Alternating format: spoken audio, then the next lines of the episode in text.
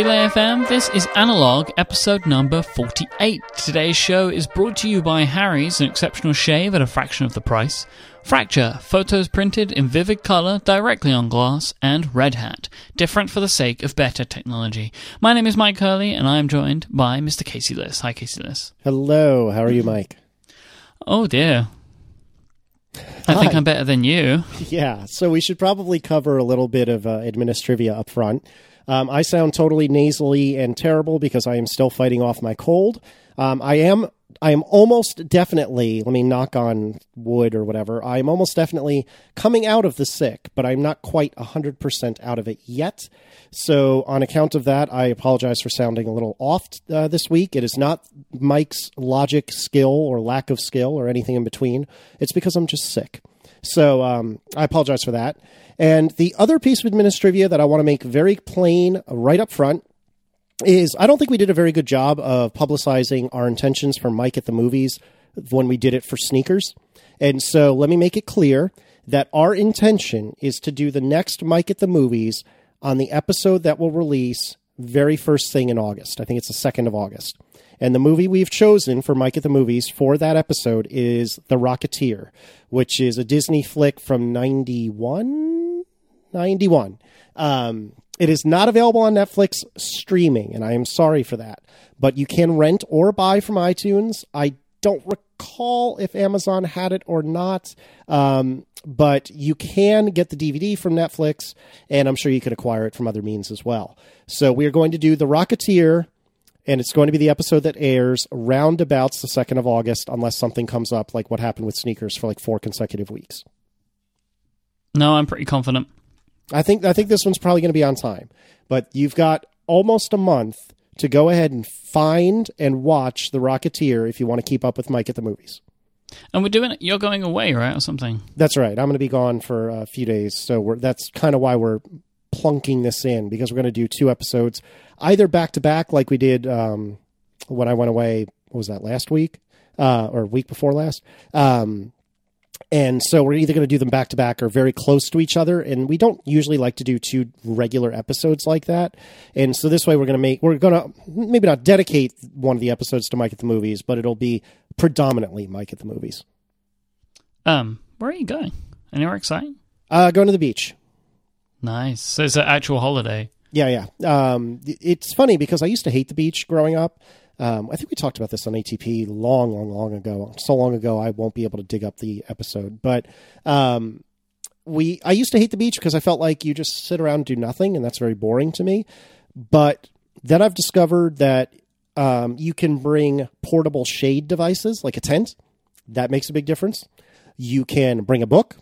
That makes a big difference. And you can drink, which also makes a big difference. And actually is something we're going to be talking about later on.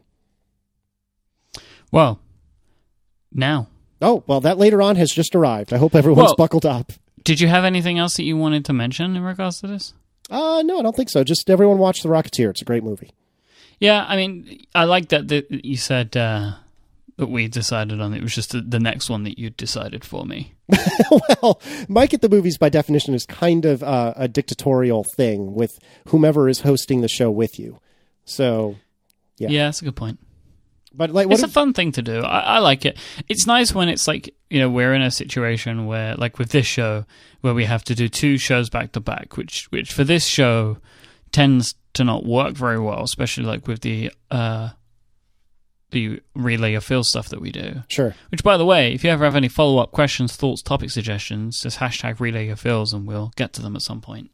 Um, we have to kind of collect those up and collect follow up and stuff. So, trying to do two regular shows back to back is a nightmare, which I assume is very similar to what happens when you, you know, drop bombshells on your ATP co hosts like you did last week, or a couple weeks ago. Yep. Yeah, that was uh, tough for us as well. But as with you, we all soldiered on, and I appreciate everyone's flexibility. And so this time I'm being a little more deliberate about it.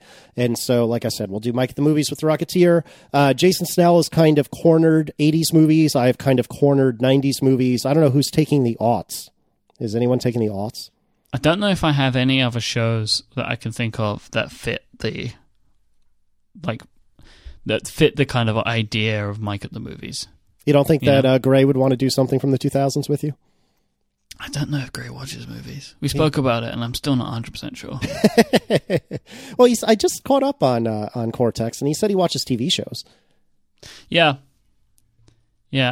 I, I don't know if he watches things like for pleasure or utility though. like, I don't I don't fully understand. Is he a robot or not? watches- I would. I'm going to suggest that one. Actually, I may suggest that one to to Jason to do CGP Grey robot or not.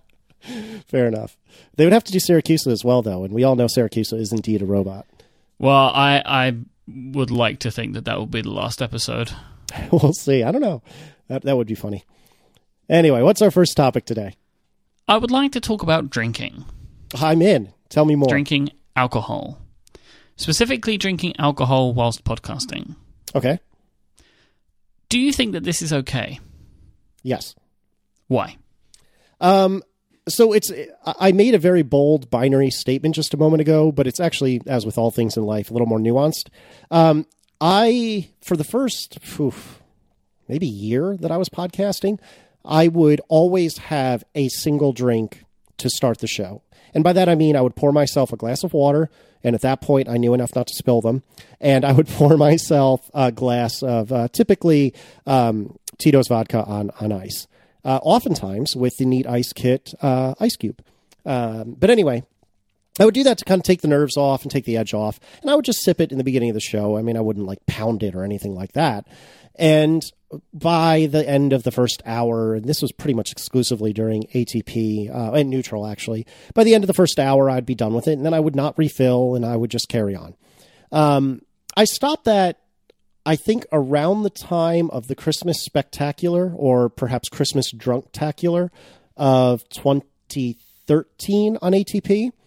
And in case you don't listen to ATP, what had happened was either the new Mac Pro was just recently announced, or somehow John and Marco got talking about the theoretical new Mac Pro that may come out one day. I don't recall exactly where this falls on the timeline.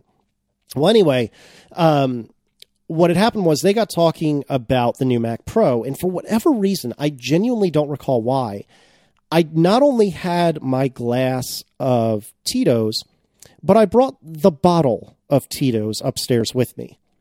And I think I even had an accessory glass full of ice to refill the Tito's glass. And so what ended up happening was John and Marco went on for probably an hour talking about the Mac Pro. And I didn't really have anything to add about any of that. It wasn't a bad thing. I mean, they- weren't doing anything wrong. I just didn't really have anything constructive to say. So I occupied my time by drinking. And by the end of that episode, things got a little dodgy. And I look back on it and I laugh, but I think I took it too far and I think it was unnecessary and um, I, I guess I'll say disrespectful um, to the listeners. I mean, I think everyone got a good laugh out of it, but it was it was too much. And I think around that time I decided, you know what, I'm done with that. And so now every great once in a while I'll do what I used to do, which is I'll have a drink before I or you know as I'm starting to record. Um, but generally speaking, I don't. And generally speaking, if I come home from work and I'm like, man, I really want to just have a couple of drinks and chill out. If I'm recording that night, usually I will either stop at one or have none at all. That was a very long answer to a reasonably simple question. Any questions about that? And if not, how do you feel about it? So, I think that typically I find it a little bit weird to do. How so? There is this part of me that wonders if it is disrespectful. So, okay. I would like, before I go any further, I would like to make two statements. The first statement is that I do not pass judgment on anybody. This is my own kind of ruling for myself. Sure. Anybody that has drinks while they're podcasting is fine. I know people that do. It's totally fine. The other one is I have a drink today with me right Oh, now that well, I poured tell me? before the show. Well, this this was the conceit of why I wanted to talk about this. Okay. So I poured this just before I sat down today, and I have an old fashioned, as I know that you enjoy so much. Oh, so much. And it may be the first time that I have ever had alcohol whilst recording. I'm, I, I I seem to have a memory that I may have done this once before with our show, but I'm not 100 percent sure. Okay. But if not, it is, it's either the first or maybe the second time that I've ever done this. And it was purely something that when I was putting together today's show this morning, which makes me sound terrible, 10 o'clock this morning, I was thinking about having a drink tonight. um, and I just thought, if I want to talk about this, the why don't I have a drink with me whilst talking about it? Um, so I figured I would do that, and so here I am. So basically, I just wonder if if you get a little bit tipsy or whatever, is it a disservice to the listener? Because all they're doing is listening to you, and if you're not at your top performance, Mhm. is is that actually a disservice to the listener? So, because like I know, I remember that episode um, vividly, and I, and I thought it was funny. Uh, but as your friend, I felt bad for you, uh, Right, right. Because I knew that you would probably be a bit embarrassed, which I I- think yeah. you were. I, I was not as bad as maybe I could or should have been, but I was, and I and I remain slightly embarrassed by it. I I kind of cling to the fact that I do think it was kind of funny, and so I, in that sense, I'm I'm I don't know if I want to say the word glad, but I can't think of a better word. But were I to do it over again, I would have handled it differently. Yeah. So, so I, I'm just not sure about it. I'm, I'm just not sure about it. It- It's just one of those things that, like, it seems a little weird, but I can't work out why. Mhm. Um, but I think that I'm potentially being a little bit prudish about it. I don't know. I don't know. I don't think so. Um, I, so I have a couple thoughts on this, and and and let me start by backing up just a smidge. And and Ryan Ryan Meiden, Ryan Meiden, I'm so sorry. Anyway, uh, said that I had said earlier that yes, it's okay to drink on air, and then gave an example of it going badly. Uh, just to clarify, and, and to kind of build on what you were just saying, Mike, I do think it's okay to drink on air. Um, I think it's okay because sometimes it gets, you know, kind of takes the nerve or the edge off. Um, it's something else that Ryan Meiden said is, um, and I don't know if they were being sarcastic or serious, but a small amount of alcohol can help with creative thinking and freer association of ideas for some people. I actually do think that's true. Uh, not for everyone, of course, but for some people, I agree. And so I think sometimes um, especially if my like regular job has been tough or if I'm just really stressed out. Sometimes it's nice to have just one or two drinks, just kind of take the edge off, let me relax and just chill. And I don't think that that's necessarily taking away from my performance if you could if you could call it that. In fact, in some cases I'd go so far as to say it augments it because I'm a little looser. I'm a little I don't know. Yeah. I can shuck and jive a little bit better as Merlin likes to say. Um, I think that maybe for me, like I've, I don't do that. I never really need that um, specifically. Like I feel like if anything, alcohol probably lowers my performance on the show. Maybe I don't know, but like I've never really felt like it makes me feel any better when when I'm talking to people when I need confidence. So let's say we're in a, a scenario of a big bunch of people. I'm way better at just talking to people if I have alcohol sure. it makes me just more like confident and i feel like i can just talk to anyone and you know and, I, and when we're in like these big conference scenarios and stuff a few drinks always makes things easier for me in that regard Oh, yeah. and, I- and i have a lot more fun that way Oh yeah. uh, but like i think the other thing is is i really don't drink alcohol very often um, and it's not like a choice like because i have no problem with alcohol like none at all um, but I, I just tend not to, to drink it very much. Um, like I maybe have, I think we we definitely spoken about this on the show before. I, th- I think we because we spoke about drink recommendations because that's how that's why when I was at the upgrade meetup, people kept buying me uh, Maker's Mark because I said that I liked it on the show. Um, yeah, I just have never really had. I just never really get the urge to drink very often, and and I, maybe it's like once every couple of weeks I'll have a drink at home. But very rarely do you have more than one or two in an evening. If I ever have one, I only have one. Interesting. And is that that true? sense. Is that true only when you're at home, or would you say that's true also when you're out, accepting times when people are just siphoning Maker's Mark down your gullet? Oh no, I'll have a few when I'm out. Like m- me and Adina are away this weekend. Uh, we went to Bath, which is one of my favorite English towns. um, or cities. It's one of the two. I don't know. Um, and we were out in the evenings, and we were, you know, at restaurants and um, at like nice little cocktail bars or whatever. And I would happily have more than one. I'd have like three beers or something, or I might have a couple of cocktails, that kind of thing. Mm-hmm, mm-hmm. So it's like it is weird because I have no feeling about alcohol, which is like, oh, I don't want to have too much of that or whatever, or I don't have one of those like only in moderation type views on things. Although, of course, you should only have alcohol in moderation. you get what I'm saying? Like, I'm not Yeah, yeah, like yeah. really weird about it in any way, but I've just never really been much of a home drinker, and it may be because like you know I only kind of like beer, like I only kind of like it. Um, and beer is easier to drink casually, I think, than spirits. Yeah. Although sometimes that's you don't like beer at all, like me. I mean, I could, not literally, but figuratively speaking, I can choke it down if need be.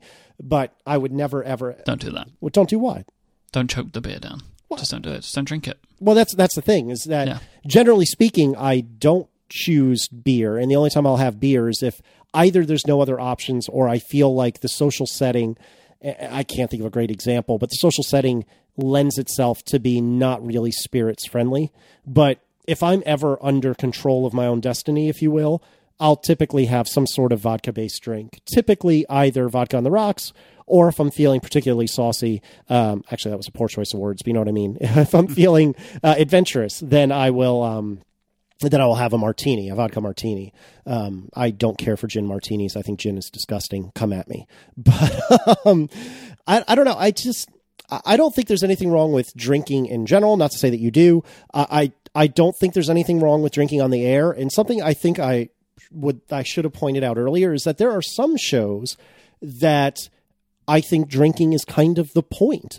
Um, Like the menu bar, which I don't think is recording anymore, but um, that that was a show that I guested on quite a long time ago. Um, the menu bar is obviously a play on the menu bar in your computer, but the idea behind that was everyone was drinking while you were recording, and sometimes that makes for a really enjoyable show, and sometimes that makes for a total train wreck. The Flophouse is definitely a show that has drinking and benefits from it. Yep. And so there are shows like that. Um, one of the times I was on Unprofessional, um, I had had more to drink than the other times. And I think that was, I would argue that was my most fun appearance, although it may or may not have been the most interesting appearance on Unprofessional.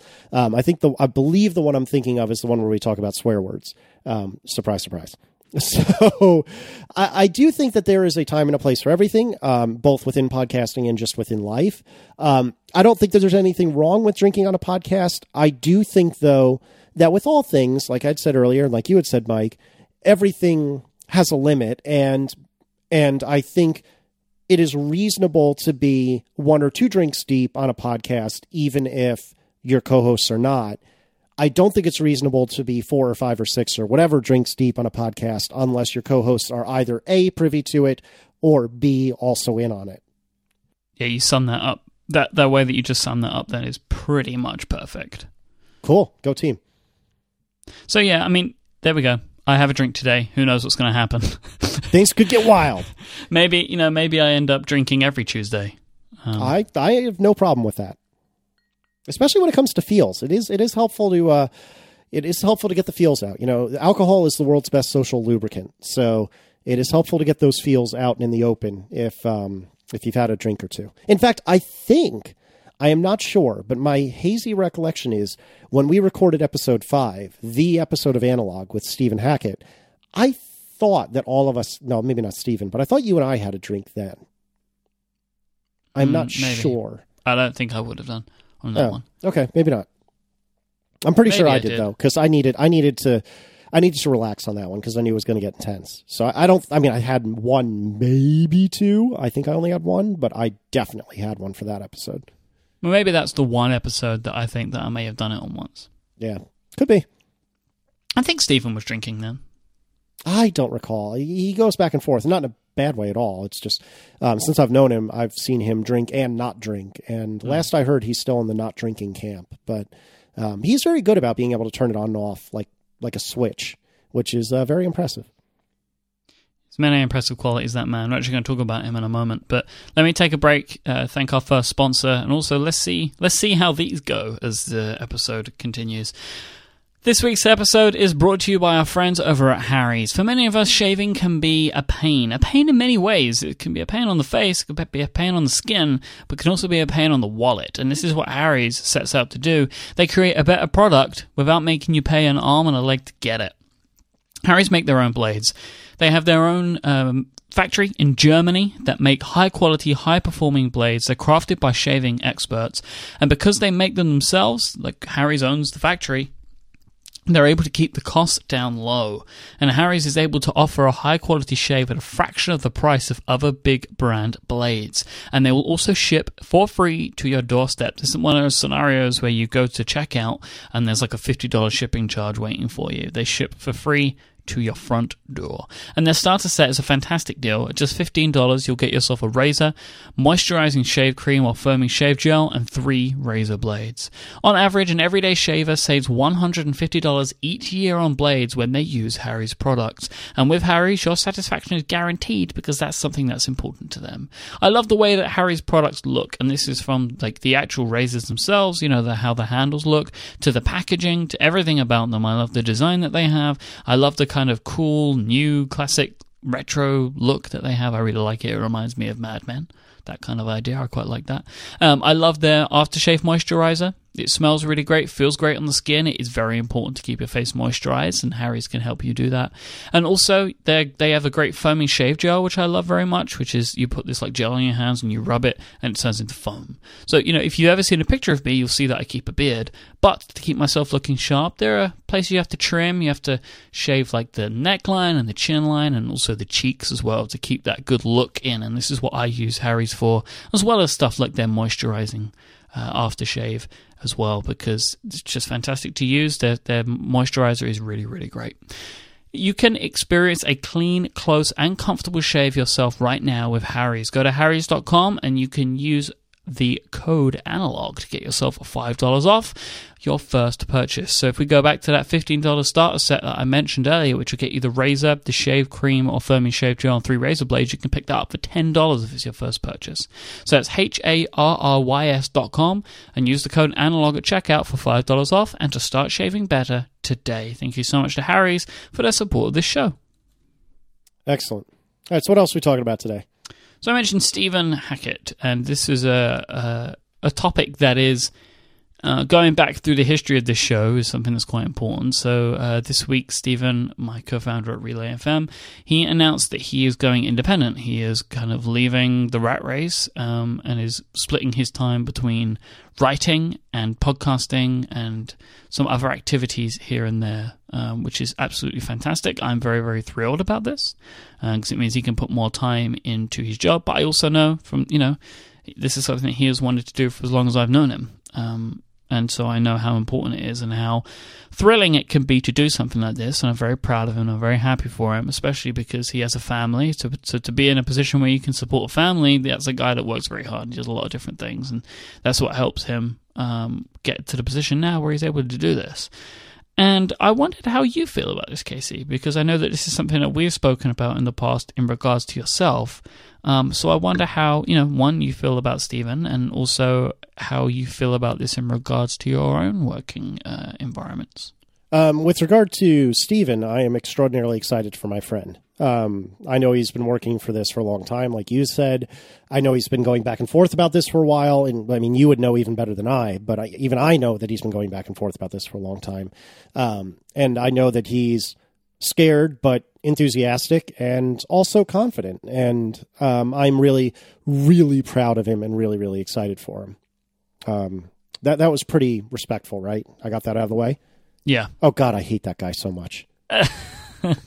no, I am so jealous, and I, I I do mean what I just said. I am really excited for him, and I'm really proud of him. But I am jealous. I, I, I wish, I wish that I had the uh, flexibility that Stephen has. I and you. I wish I had the confidence that the two of you have. Um, but I I don't, and I've I've had a difficult time with my day job over the last few months and more than more than usual I have longed for the ability to walk away from it. Um but I don't think that that's in the cards for me right now. Um some of that is oh, mm, maybe all of that is self-created. Um but whether or not it's my fault, I still am very jealous of what Stephen has has made happen for himself. And I think that's important for all of us, particularly me, to remember is that this didn't happen to Stephen. This has happened because of Stephen's deliberate moves to make it happen. And, and that's really something to admire. So that's a very nice way of putting it. Well, you've really got the words today. And I'm not even drinking. Maybe this is a hint that I shouldn't drink anymore. Maybe that's what it is, or maybe it's the cold. Uh, yeah, maybe I'll just have to be sick forevermore. It's like it's connecting something in your brain that has not been connected before. Yeah, with snot. That's what's connecting it. I wasn't going to go there. That's what I was thinking. I just didn't want to say it. So, I mean, you don't feel any. I mean, there was a time where you were talking about, like, you know, seeming a little bit more serious about thinking along these lines. I, I mean, I still am. Um, the problem, the problem that I'm running running into is, I know that I don't want to be an independent consultant. I don't want to be a guy that goes into a company as a single person and does something for them, or perhaps a guy that a company like mine subcontracts to. I don't want to do that because it's extremely unreliable and I'm a really crappy salesperson and I don't think I, I don't see that would that as being a good fit for me. Yeah, I think for you the uh, negatives far outweigh the positives in this scenario. I agree. I agree. So if we eliminate that, which is the very obvious answer, and if I'm honest with myself, is probably within my grasp. Like I probably could do it.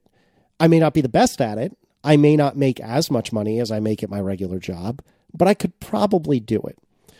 So if we eliminate that, what does that really leave me with? Well, I could write an iOS app and I could try to be Marco Arment. And that's certainly something that's also within my capabilities.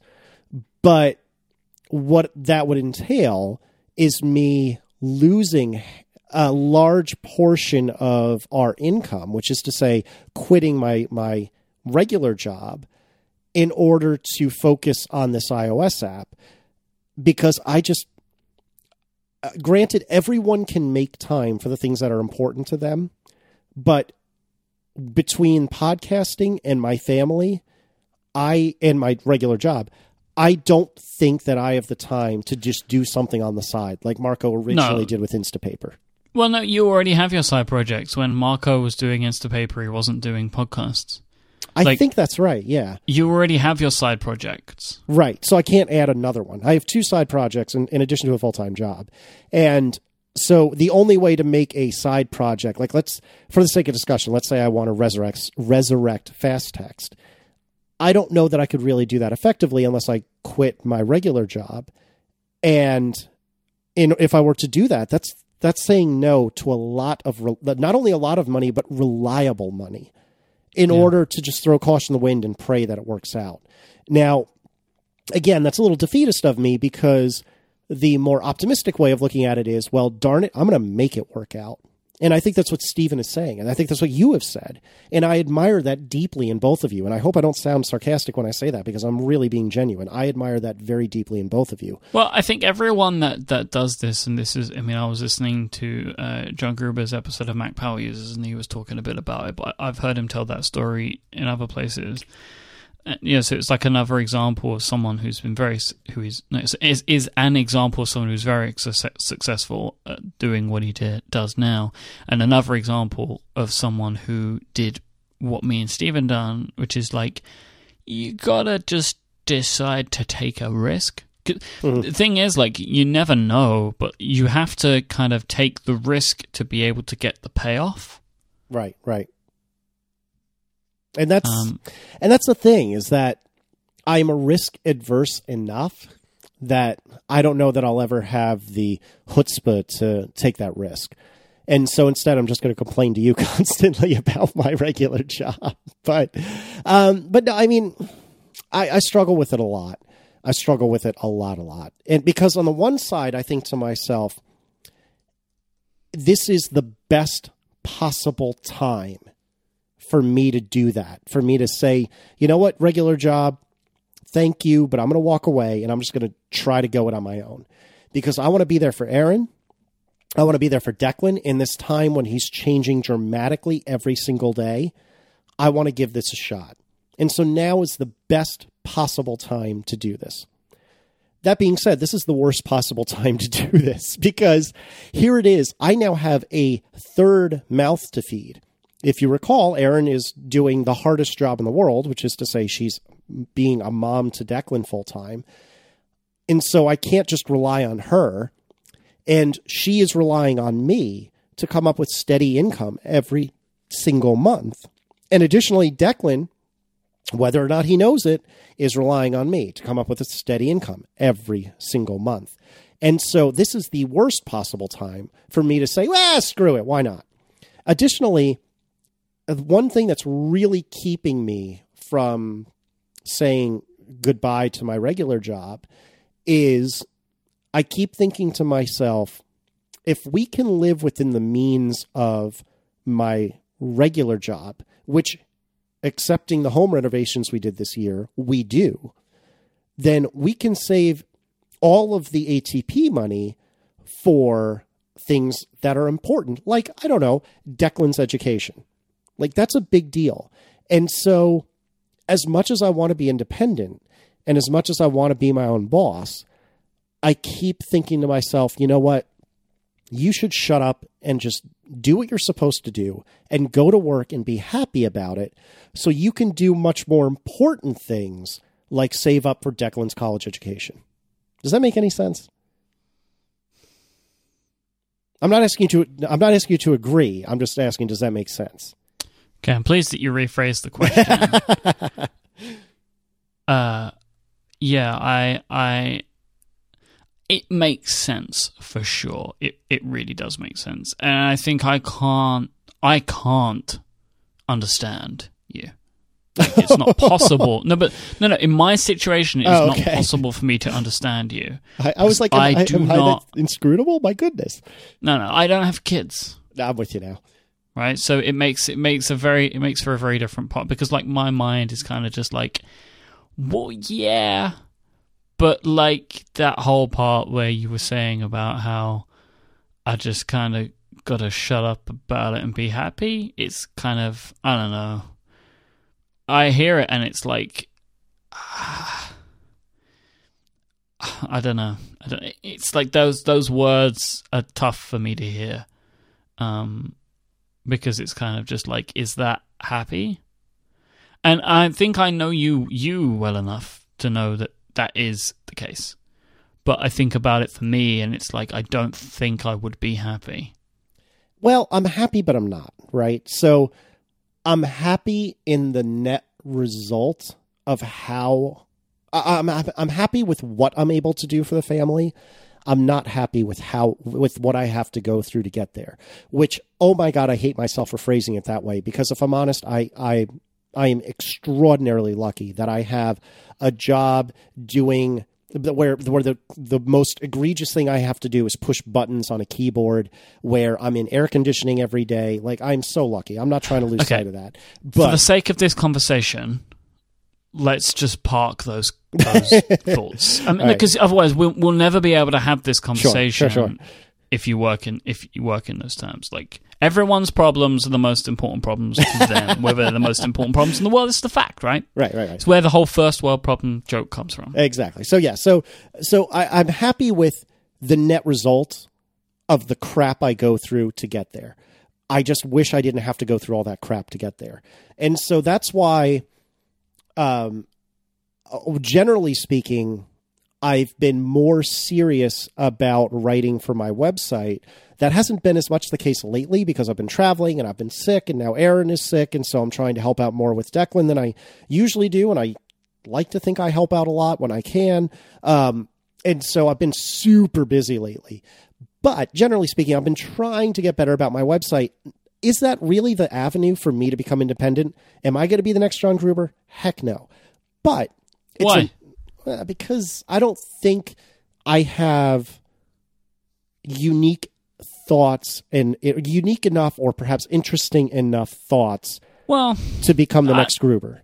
I don't think that that is a like. I am neither Leo Laporte or Dan Benjamin. Like- I understand where you're going with this, but I don't think that's a fair analogy. Because Why? I think you are at least as good, if not better, than both of them. I love you so much. Uh, but the thing is, though, when you really get into it, I love what you write. Like when you really get into it, like when I can tell that you have put the effort into a piece that you would put into a piece if it was all you had to do. Sure. I think that you're as good as anybody that I read. Well, that's very kind of you to say, and and and that's what I hope to do more. Is I'm hoping, you know, it's like um, how do you how do you build a, a, a great podcast, right? Well, you have to take some basic things seriously. You have to have the audio sound okay. You should probably release on a regular schedule, preferably weekly. But beyond that, you just have to do something that's cool to listen to, right? And hopefully, if you do something that's that's just entertaining, be it interesting entertaining or funny entertaining or what have you, hopefully, if you give it enough time, people will find it and people will perhaps compensate you for doing it. Um, I, I guess that's kind of the approach I'm taking with my website is right now I'm not getting compensated for it, but I hope that if I continue to work on it and continue to post and continue to refine my craft, that maybe there will come a time that I'll be able to sell sponsorships for it, or perhaps I'll be able to get a little money from the deck or something like that. You know, just have a very small ad somewhere. And maybe over time, I'll be able to parlay that into something else. Maybe I'll be able to be a freelance writer. I don't know if that's necessarily what I want for my career, but maybe freelance writing in combination with podcasting, in combination with something else, maybe that would be enough to keep my family afloat. Does that sound familiar, Stephen Hackett? Do you want to be a writer or do you think you want to be a writer? Um, I want to continue writing for my website, and I want to be I want to be recognized as a great writer in that context. So, to me, a great writer for a personal website is someone who is very open and honest and interesting. Um, and I think I'm getting there. I don't think I'm there yet. Um, Did you want to do this before you started podcasting? I think I've always fancied writing online. I've always had some kind of blog of some sort. Um, but I've never taken it nearly as seriously as I did since I wrote Camel and wrote the, the, the you know the underpinnings, the the the, the code that that that services my website, and then started writing for my website. And the response I've gotten from some of my posts that I'm very proud of, like finally, where where we announced that we were pregnant, um, and a few others that are escaping me offhand. But um, the response I've gotten from some of these posts have made it extremely worthwhile and really rewarding. And so I should kind of refine what I said earlier. Um, I'm not getting financially compensated by my website, not yet anyway, but I am being emotionally compensated by my website in that the feedback that I get from it is typically reasonably positive and is really, really welcomed and really makes me feel good. And so in that sense, I I really do want to be a writer and I enjoy writing, but um I don't I don't know that writing for my website is ever something that I could envision being my full-time job. I wouldn't complain if it was, but I don't I don't see myself being able to make enough money off of it like Gruber does um, in order to make that my full-time gig. Does that answer your question or did I accidentally dodge it? No, I want to come back to it. I have one more question. I want to thank Fracture, but I want to come back to your website. Okay. Um, why, why don't you want to be a podcaster and not a writer? Um, I guess because I don't think I know enough of how to make a podcast. As silly as that may, may sound. all that stuff is inconsequential to the actual creation of the content on the show. And Take that's it from me. that's that's probably true. Because but- I make I make a living not knowing how to use Logic. Right? Like it's. I mean, I'm sure that there are many people that cannot listen to the shows that I make because they think that they're not produced well enough. It's and I've gotten point. a lot better at it over time. Trust me. Uh, but it's still not to the ears of many people. But I know that there must be something good in it. Yeah, and that's fair. I guess the reason I don't come up with that as an answer, I mean, I would love to be a professional podcaster. I mean, come on. All I have to do is show up and run my mouth for an hour or two for three or four times a week, and, then- and then I get paid for it. How awesome is that? The thing that I, the thing is, I don't Well, know. Well, you do already do well, that. yeah, but Like- even more, you know. but uh, the thing is, I don't know what else I would talk about. Like I tried talking about cars, which is another one of my passions, but yeah, it didn't end too well. So I'm not sure. Yeah, but like else- what? You know, I mean, where could you go after ATP? Like, could do you know what I mean? Like by that Sure. point, you could have your own show. I guess, but I mean, I don't know. I guess a lot of this comes down to a lack of self confidence because I don't think I'm interesting enough to carry a show by myself. Like to me, this show is 50 50. Uh, we've talked ad nauseum about how so- I still sometimes think of myself as a Klingon on ATP. Um, so I, I guess my lack of self confidence is why I don't think I could be a full time podcaster. Well, all the truly good shows are, are, are not carried by one person. Yeah. They, they need more than one person to, to really. Unless the conceit of the show is there is literally one person. Right. Like if there's if there's more than one person, then it is it is a team effort always, no Sure. matter whatever you think you may hear. Sure, sure. And I'm with you. And I don't know. I mean, maybe that'll be the case. And may or maybe it'll be half website, half podcasting. I would love that. Are you kidding me? I would love that. But for whatever reason, which is weird now that I'm saying it out loud and thinking about it, I am more confident in my ability to write and my ability to hold my own as a writer than I am my ability to hold my own as a podcaster, which makes zero sense. You make I'm so sorry. You make more money from a single episode of maybe either of your shows than you've ever made from writing. Would I be right in saying Oh that? God, there's there's not even a question. I've never made any even money this from my writing. even this one. Right? No, I'm with you. I, I've never made any money from my writing, but for whatever reason, I'm more confident in it. Maybe it's because I'm not getting paid for it. Maybe it's because it's more considered and less extemporaneous. Maybe it's because it's kind of like, well, it's my own little playground, and the only person that I'm disappointing if if it's crappy is me. But for whatever reason, I can't figure out why. Mm-hmm. But for whatever reason, I'm way more confident in that than I am in this other stuff. All right, I'm not done with this by a long shot. uh, but I want to take a, a moment to thank our second sponsor for this week, and I'm going to want your help on this one a little bit, Casey Liss. It's our friends over at Fracture. Fracture is a fantastic company who have a fantastic product. Fracture is transforming the way that people print and display their favorite images, and they do it in a way that I really love and really stands out on the wall. Like, it, the, basically, what Fracture will do is you go to fractureme.com, you upload a picture and they will print your photo onto a piece of glass. They do it some, with some kind of magic. I don't know how they do it, but what comes out of the other end is an absolutely beautiful photo, unlike any other way that you've seen a picture before. Because it doesn't even it doesn't look like there is a piece of glass and then a picture. Like it doesn't look like that. It is something completely different. Like they they put it right on there, right? They put it right on there. They laminate it right on there. It's stuck right to that piece of glass, and that makes it look like a very different thing. It doesn't look like a framed picture without the piece of wood or metal around the outside. It doesn't look like that at all. It looks like something completely different. It's like the glass and the picture they are one and the same. They are absolutely fantastic. And once you receive, once you have uploaded your picture, you've chosen the size that you want. They have five different rectangle sizes up to 21 inch by 28 inch. They also have three square sizes as well that are great for Instagram photos, podcast artwork, album covers, app icons, that kind of thing.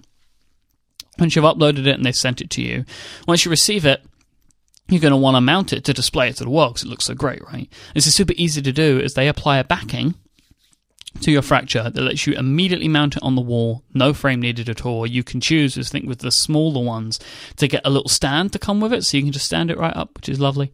You get everything you need right there. Casey, you have some fractures, right? Yes, yes, I have a few of them. Um, I did.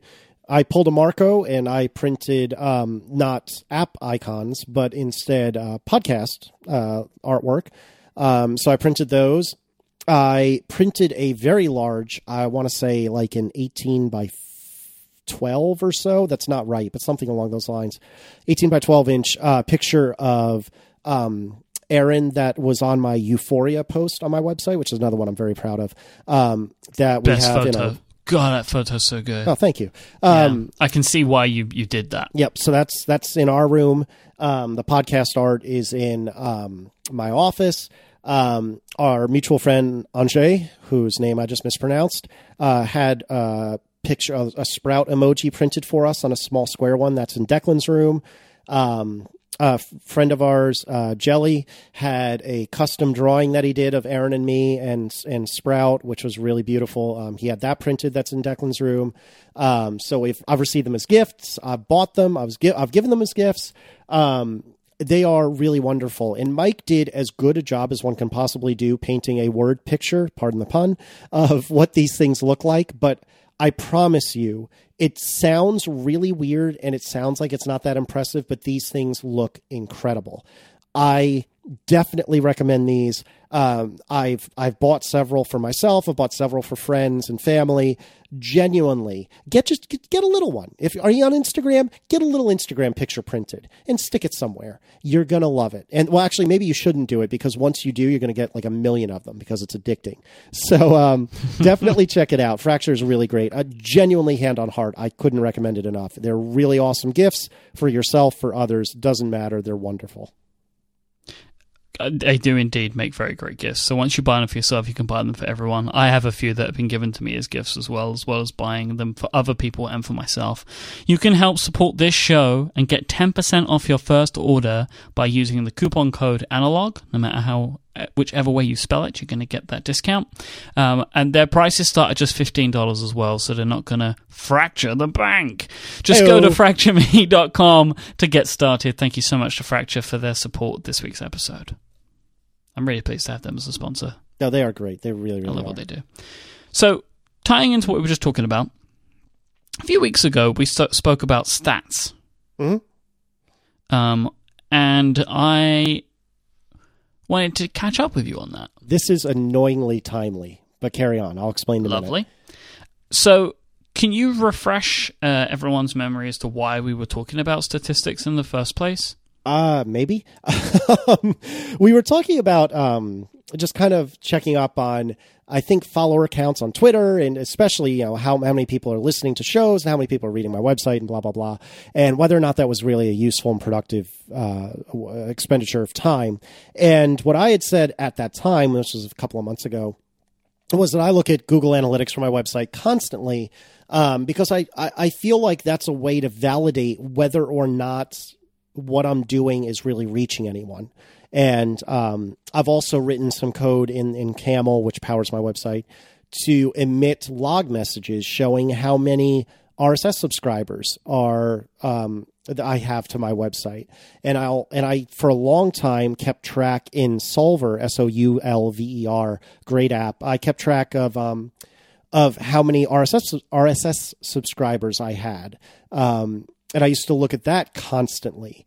Um, but It all it all uh, came from the fact that you tweeted about your statistics tell you that you should never deviate from oh, that's Apple right, that's right.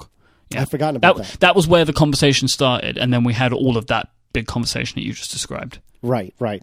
Because I I'd seen that you know when I do Apple stuff it goes great, and then when when I write something that I think is actually more interesting and more important, not a lot of people seem to care. Uh, there are exceptions, of course. Like my again, I've gotten great traction from my finally post about us being pregnant. I got great traction from the Euphoria post, uh, which was the picture we were talking about earlier. Um, but overall, it's either Apple or crickets. So, with that said, what would you like to talk about?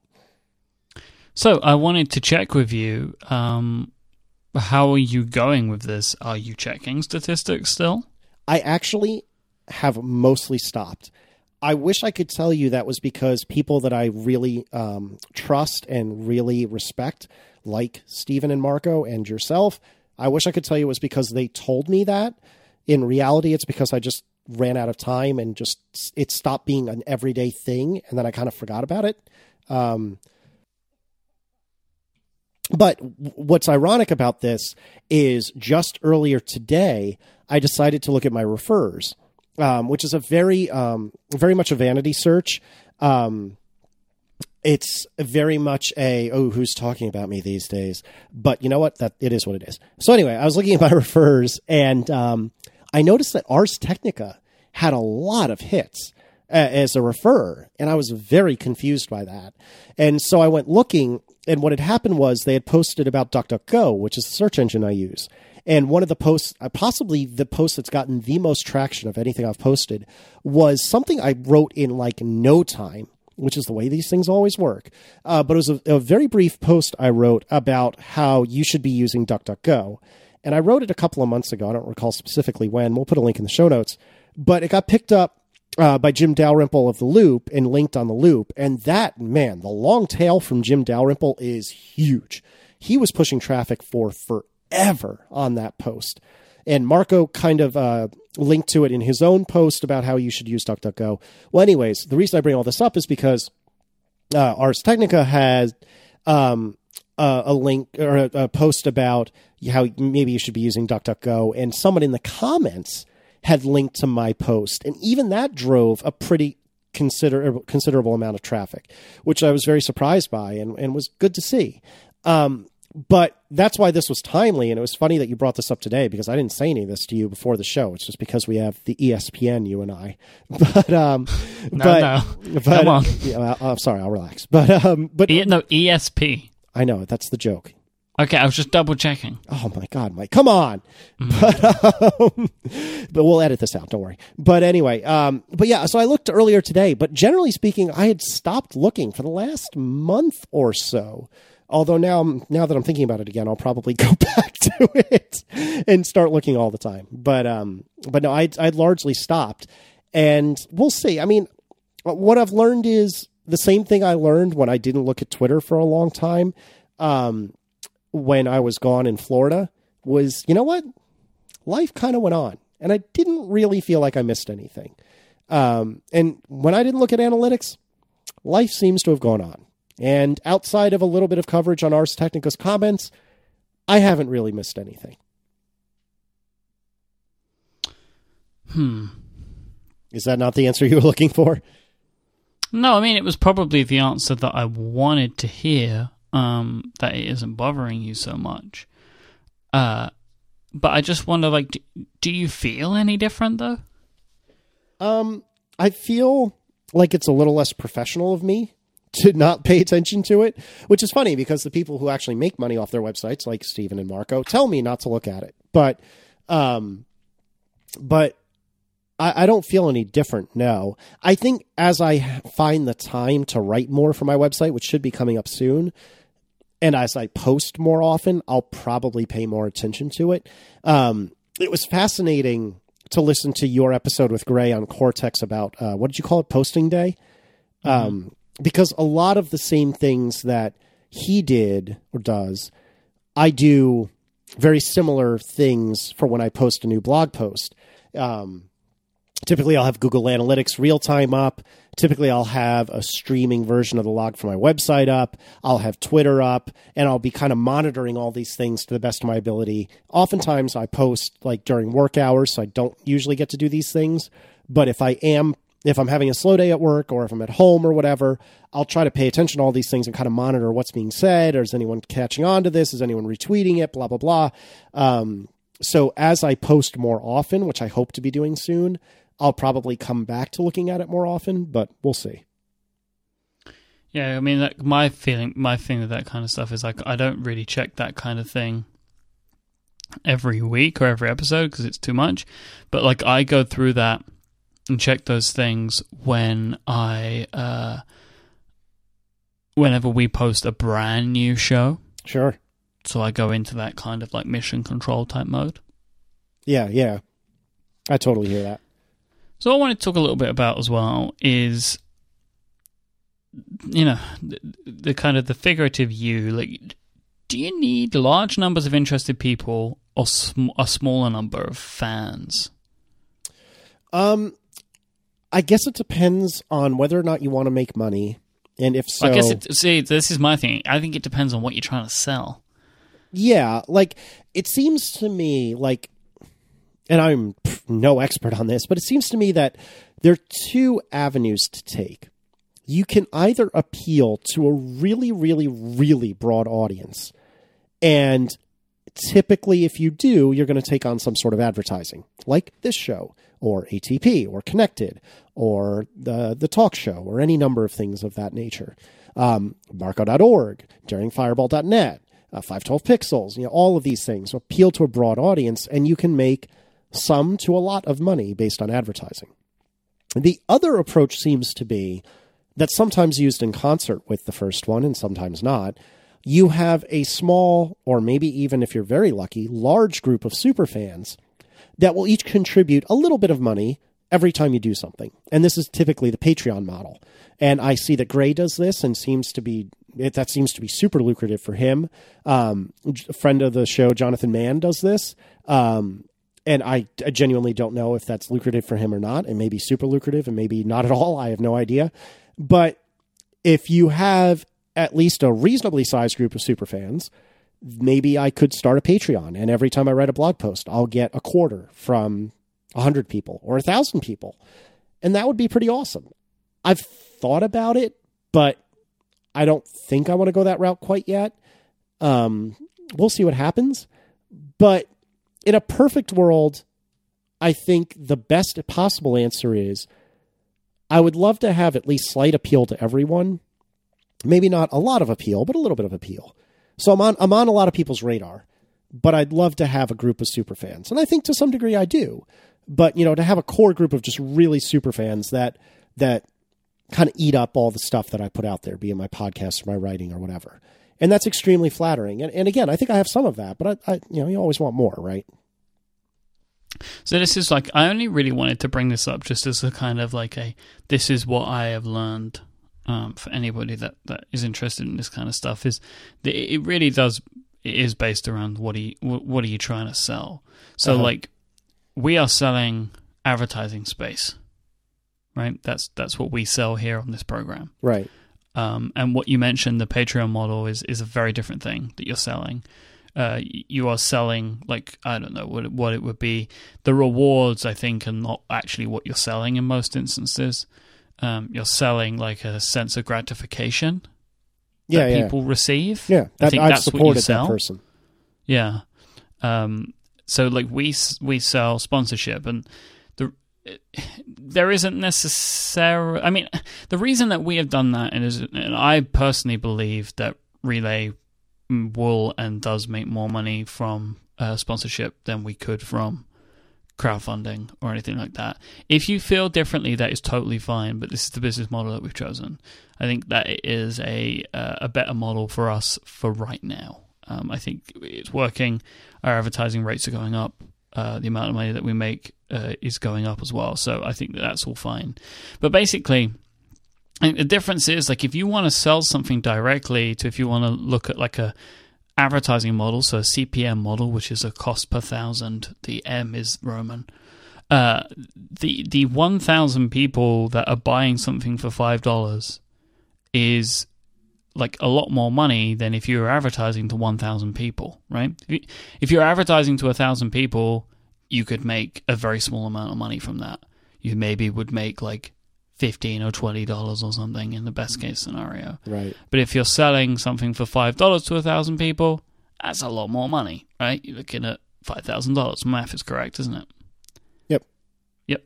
So you know, like that kind of thing is just like I, I feel like you just got to understand what you want to sell and and then go with it from there. Because I mean, yes, I in a in a in an ideal world, it would be easy to find those 1,000 people to sell something to, for $5 to, but you typically also then need a big audience anyway, but that's kind of like semantics by the time you're getting into it. But like it took me a very long time. It took me five years to be able to build an audience large enough that I could sell ads at a high enough rate to make the living that I wanted. Yeah, yeah. So my my the reason that I bring this, the reason I mention this, because I want to bring it right back around again to say that I think when you take some of this stuff into account, statistics are important. Yeah, that's true. Because you want to be able to build, if you want to be able to build an audience to sell something, you kind of have to have an idea about the audience size that you have. But then there comes a point, which is the point that I am at now, where the average, the, the, the audience sizes are pretty much just a function of the advertising rate. Aside aside from that, it doesn't mean a lot to me in most instances. Like when a show first launches and like for the first couple of episodes, I care about the audience size because it's like an ego thing. like, how big can this be? Right, right. But once it settles down, it doesn't bother me if it dips or like peaks or whatever like that. That, that sort of doesn't bother me on a week to week basis. So then after that point, it's like you, you, I just want to know what the statistics are and check the statistics as a function of them being able to sell advertising. So I think that's where advertising can be important, but I think in sorry, statistics can be important, but I think in most instances it can be better to to not have to worry about them, which is what you're in that scenario right now. Yeah. I mean, I don't know. We'll see what the future brings, both in terms of statistics, my website, my my job, but um I don't know. The fact that I'm even discussing these things as options. I mean, it, again, we're we're both extremely lucky and hopefully we'll continue to be lucky and we'll continue to do this show and ATP and Connected and, and Cortex and Upgrade and all of the great shows. And uh, we'll see what happens. I don't know. Maybe I'll be employee number three at uh, Relay FM. Hint, hint, hint, hint. Anyway, let's talk about Relay Your Feels. We'll find a job for you one day. This week's episode of Relay Your Feels and Analog is brought to you by Red Hat. So maybe it's not news that supported open source is now widely accepted at the highest levels of enterprise computing, but the extent of adoption is probably broader than you think, and most of the open source running in elite data centers is Red Hat. And it's more than just Red Hat Enterprise Linux too. Red Hat offers storage solutions, cloud computing, and everything that you need for application development, all open source and all enterprise grade the stats are eye opening because Red Hat runs in every executive department of the US federal government, every airline, telecom giant, and healthcare company in the Fortune Global 500, the New York Stock Exchange, and every commercial bank in the Fortune 500 as well. In fact, more than 90% of all the companies that are in that very Fortune 500 use Red Hat for everything from the critical to the routine. The only thing that's really surprising is how many people, people who know a lot about technology, don't know about this. It's almost as if Red Hat snuck in, got comfortable, and quietly transformed the technology business without making too much of a fuss. Sometimes the most disruptive technology is the stuff that no one notices at first. To find out more about how Red Red Hat is quietly redefining enterprise technology. Visit redhat.com. Red Hat, build on it, run with it, count it on it. Thank you, Red Hat.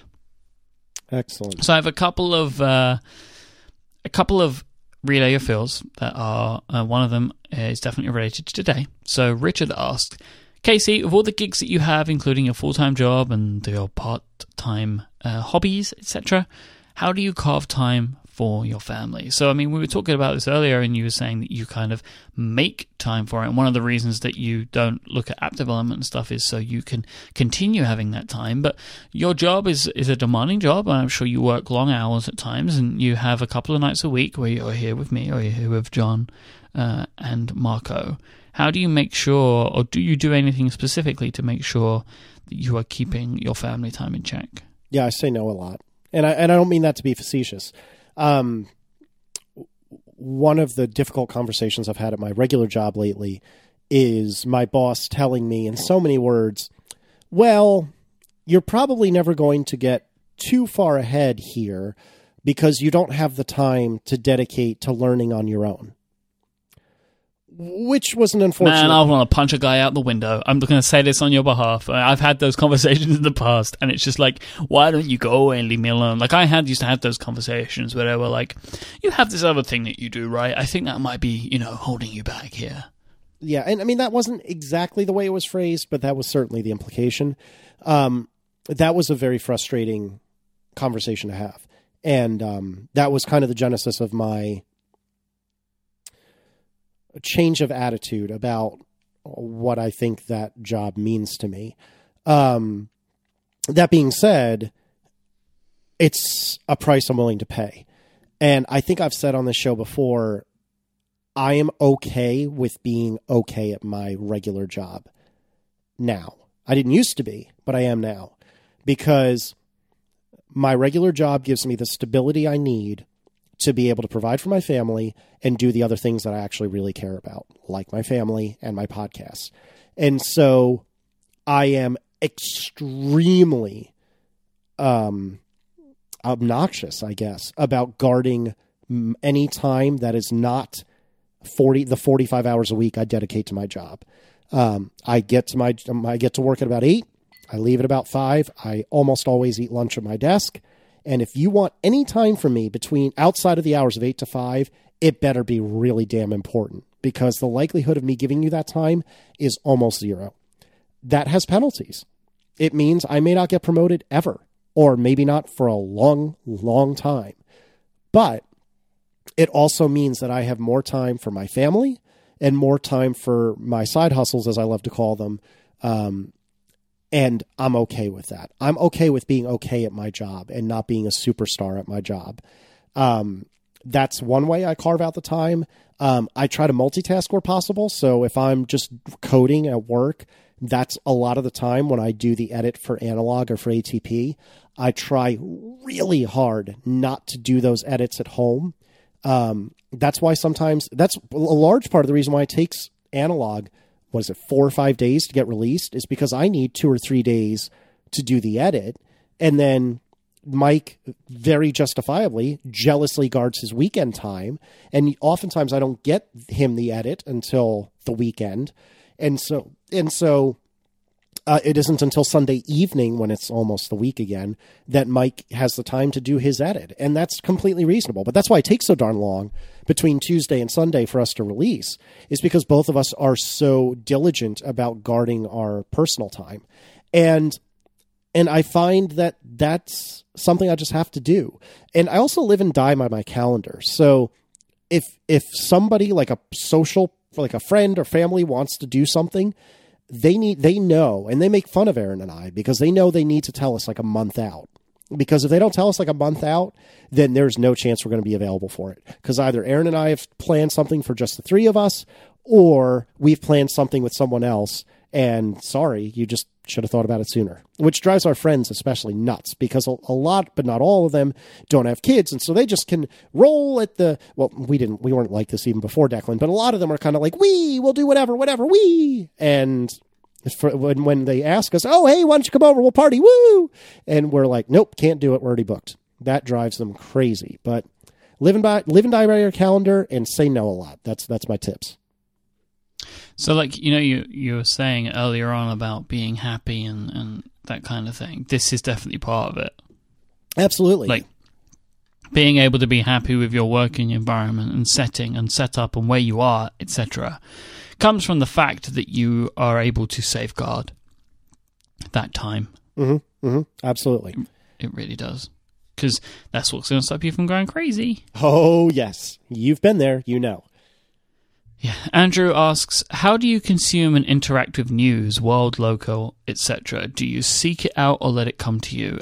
Uh, I would probably one day like to get into the news discussion about how I don't read the news. Um, but I wanted to mention this because I have a story that is grabbing me right now, which is the economic crisis in Greece. Yeah, I know nothing about that, and I really want to spend some time to learn it, but I haven't had the time base in a, in in a nutshell, their economy is screwed. They owe more money than any country could owe uh, compared to their GDP to the IMF, and into like you know basically in loans etc. That was run by a poor government.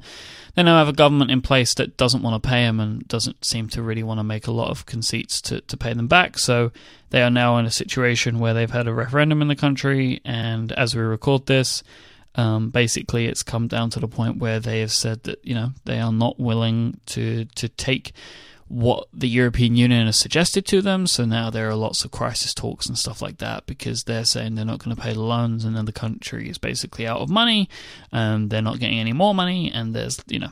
As I just saw before we recorded, that this weekend there's going to be an EU summit where they try and nail some of this out because it's potential that part of the potential ramifications of this is that Greece leaves the European Union, which has a big uh, impact how so? Uh, uh, well, it's it's one of the it's one of the founding countries leaves the European Union, therefore leaves the euro, and that will have an effect on the currency, especially if it comes down to the point where Greece is never going to pay back the loans because that money has to get swallowed somewhere, right. and it's going to have to be swallowed in Europe. Hmm. This That's is my very again, even as someone who's following the story, I don't know more, enough of the economics, but that is my very base understanding of what's happening there. But anyway, this this story is just in, interesting me, uh, which is again one of the reasons why I don't look at world news because when I find a story that interests me, I check. And this is what I was going to say. I check BBC News, uh, maybe about four or five times a day to see what's happening in that story. Um, and I just look on their website. That's kind of just how I do it because I don't really have a way of uh, looking at this stuff otherwise. In regards to regular news, you know, regular news, like technology news, what I consider to be regular news, uh, I look at that on Twitter. And I've also, in the last few days, started using Nuzzle. I've heard of this. It's a service where you plug in uh, your Twitter account and it takes a look at what links are being shared. And when something's being shared by a bunch of people, it will say, hey, people are sharing this link. So it surfaces links that are being shared about a lot. But wouldn't you get that just from being a Twitter completionist? You'd think that, wouldn't you? But not so much? Not so much. Interesting. Because I've, in the last couple of days, I've seen some things that I'm very interested in that I didn't even know existed. Fair enough. So, yep. So there you go. Um, what about you? How do you keep up with news? Um, generally speaking, I will put on uh, CNN headline news in the morning. Um, I really, really like the cast. Um, I believe the name of the program is Morning Express with Robin Meade. Um, it's uh, there's a general cast. There's uh, Robin Meade, who's the anchor, and then um, Bob Van Dillen, who I love, who's a weather person who's really, really funny. Jennifer Westhoven is a business person. Um, and then the sports person tends to cycle through several different people. Well, anyways, I'll typically have that on the morning when I'm making breakfast um, and sometimes consuming breakfast. Um, that'll give me, I think, a fairly level headed view of national and very important world news in the span of just about five or 10 minutes. Um, I actually have an RSS subscription. You'll be very proud of me, Myke, and have for like a year and change. I have an RSS subscription to the BBC News US edition, if I'm not mistaken. So it's the BBC's take on American news. And I chose the BBC because I feel like that's way more level headed and way less sensational than anything that America has. I don't need email about what you recommend. I'm okay with what I've got. You might know the best thing in the world. I appreciate it. Keep it to yourself. I'm good. Um, I don't care for the really conservative news outlets. I don't care for the really liberal news outfits.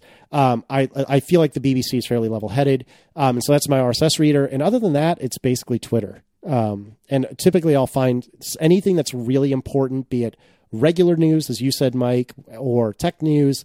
Typically, it'll bubble up from Twitter, if not my RSS feeds. cool. Right. Yep. Sounds about right. Right, I think that about wraps it up for this week. I think so.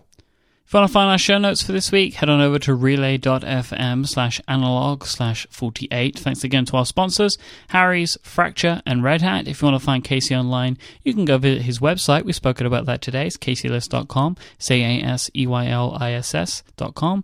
And he's also on Twitter as well with the same name. And I am iMyke, I-M-Y-K-E on Twitter. And we'll be back next time. Until then, say goodbye, Casey Liss. I'll see you later, Myke.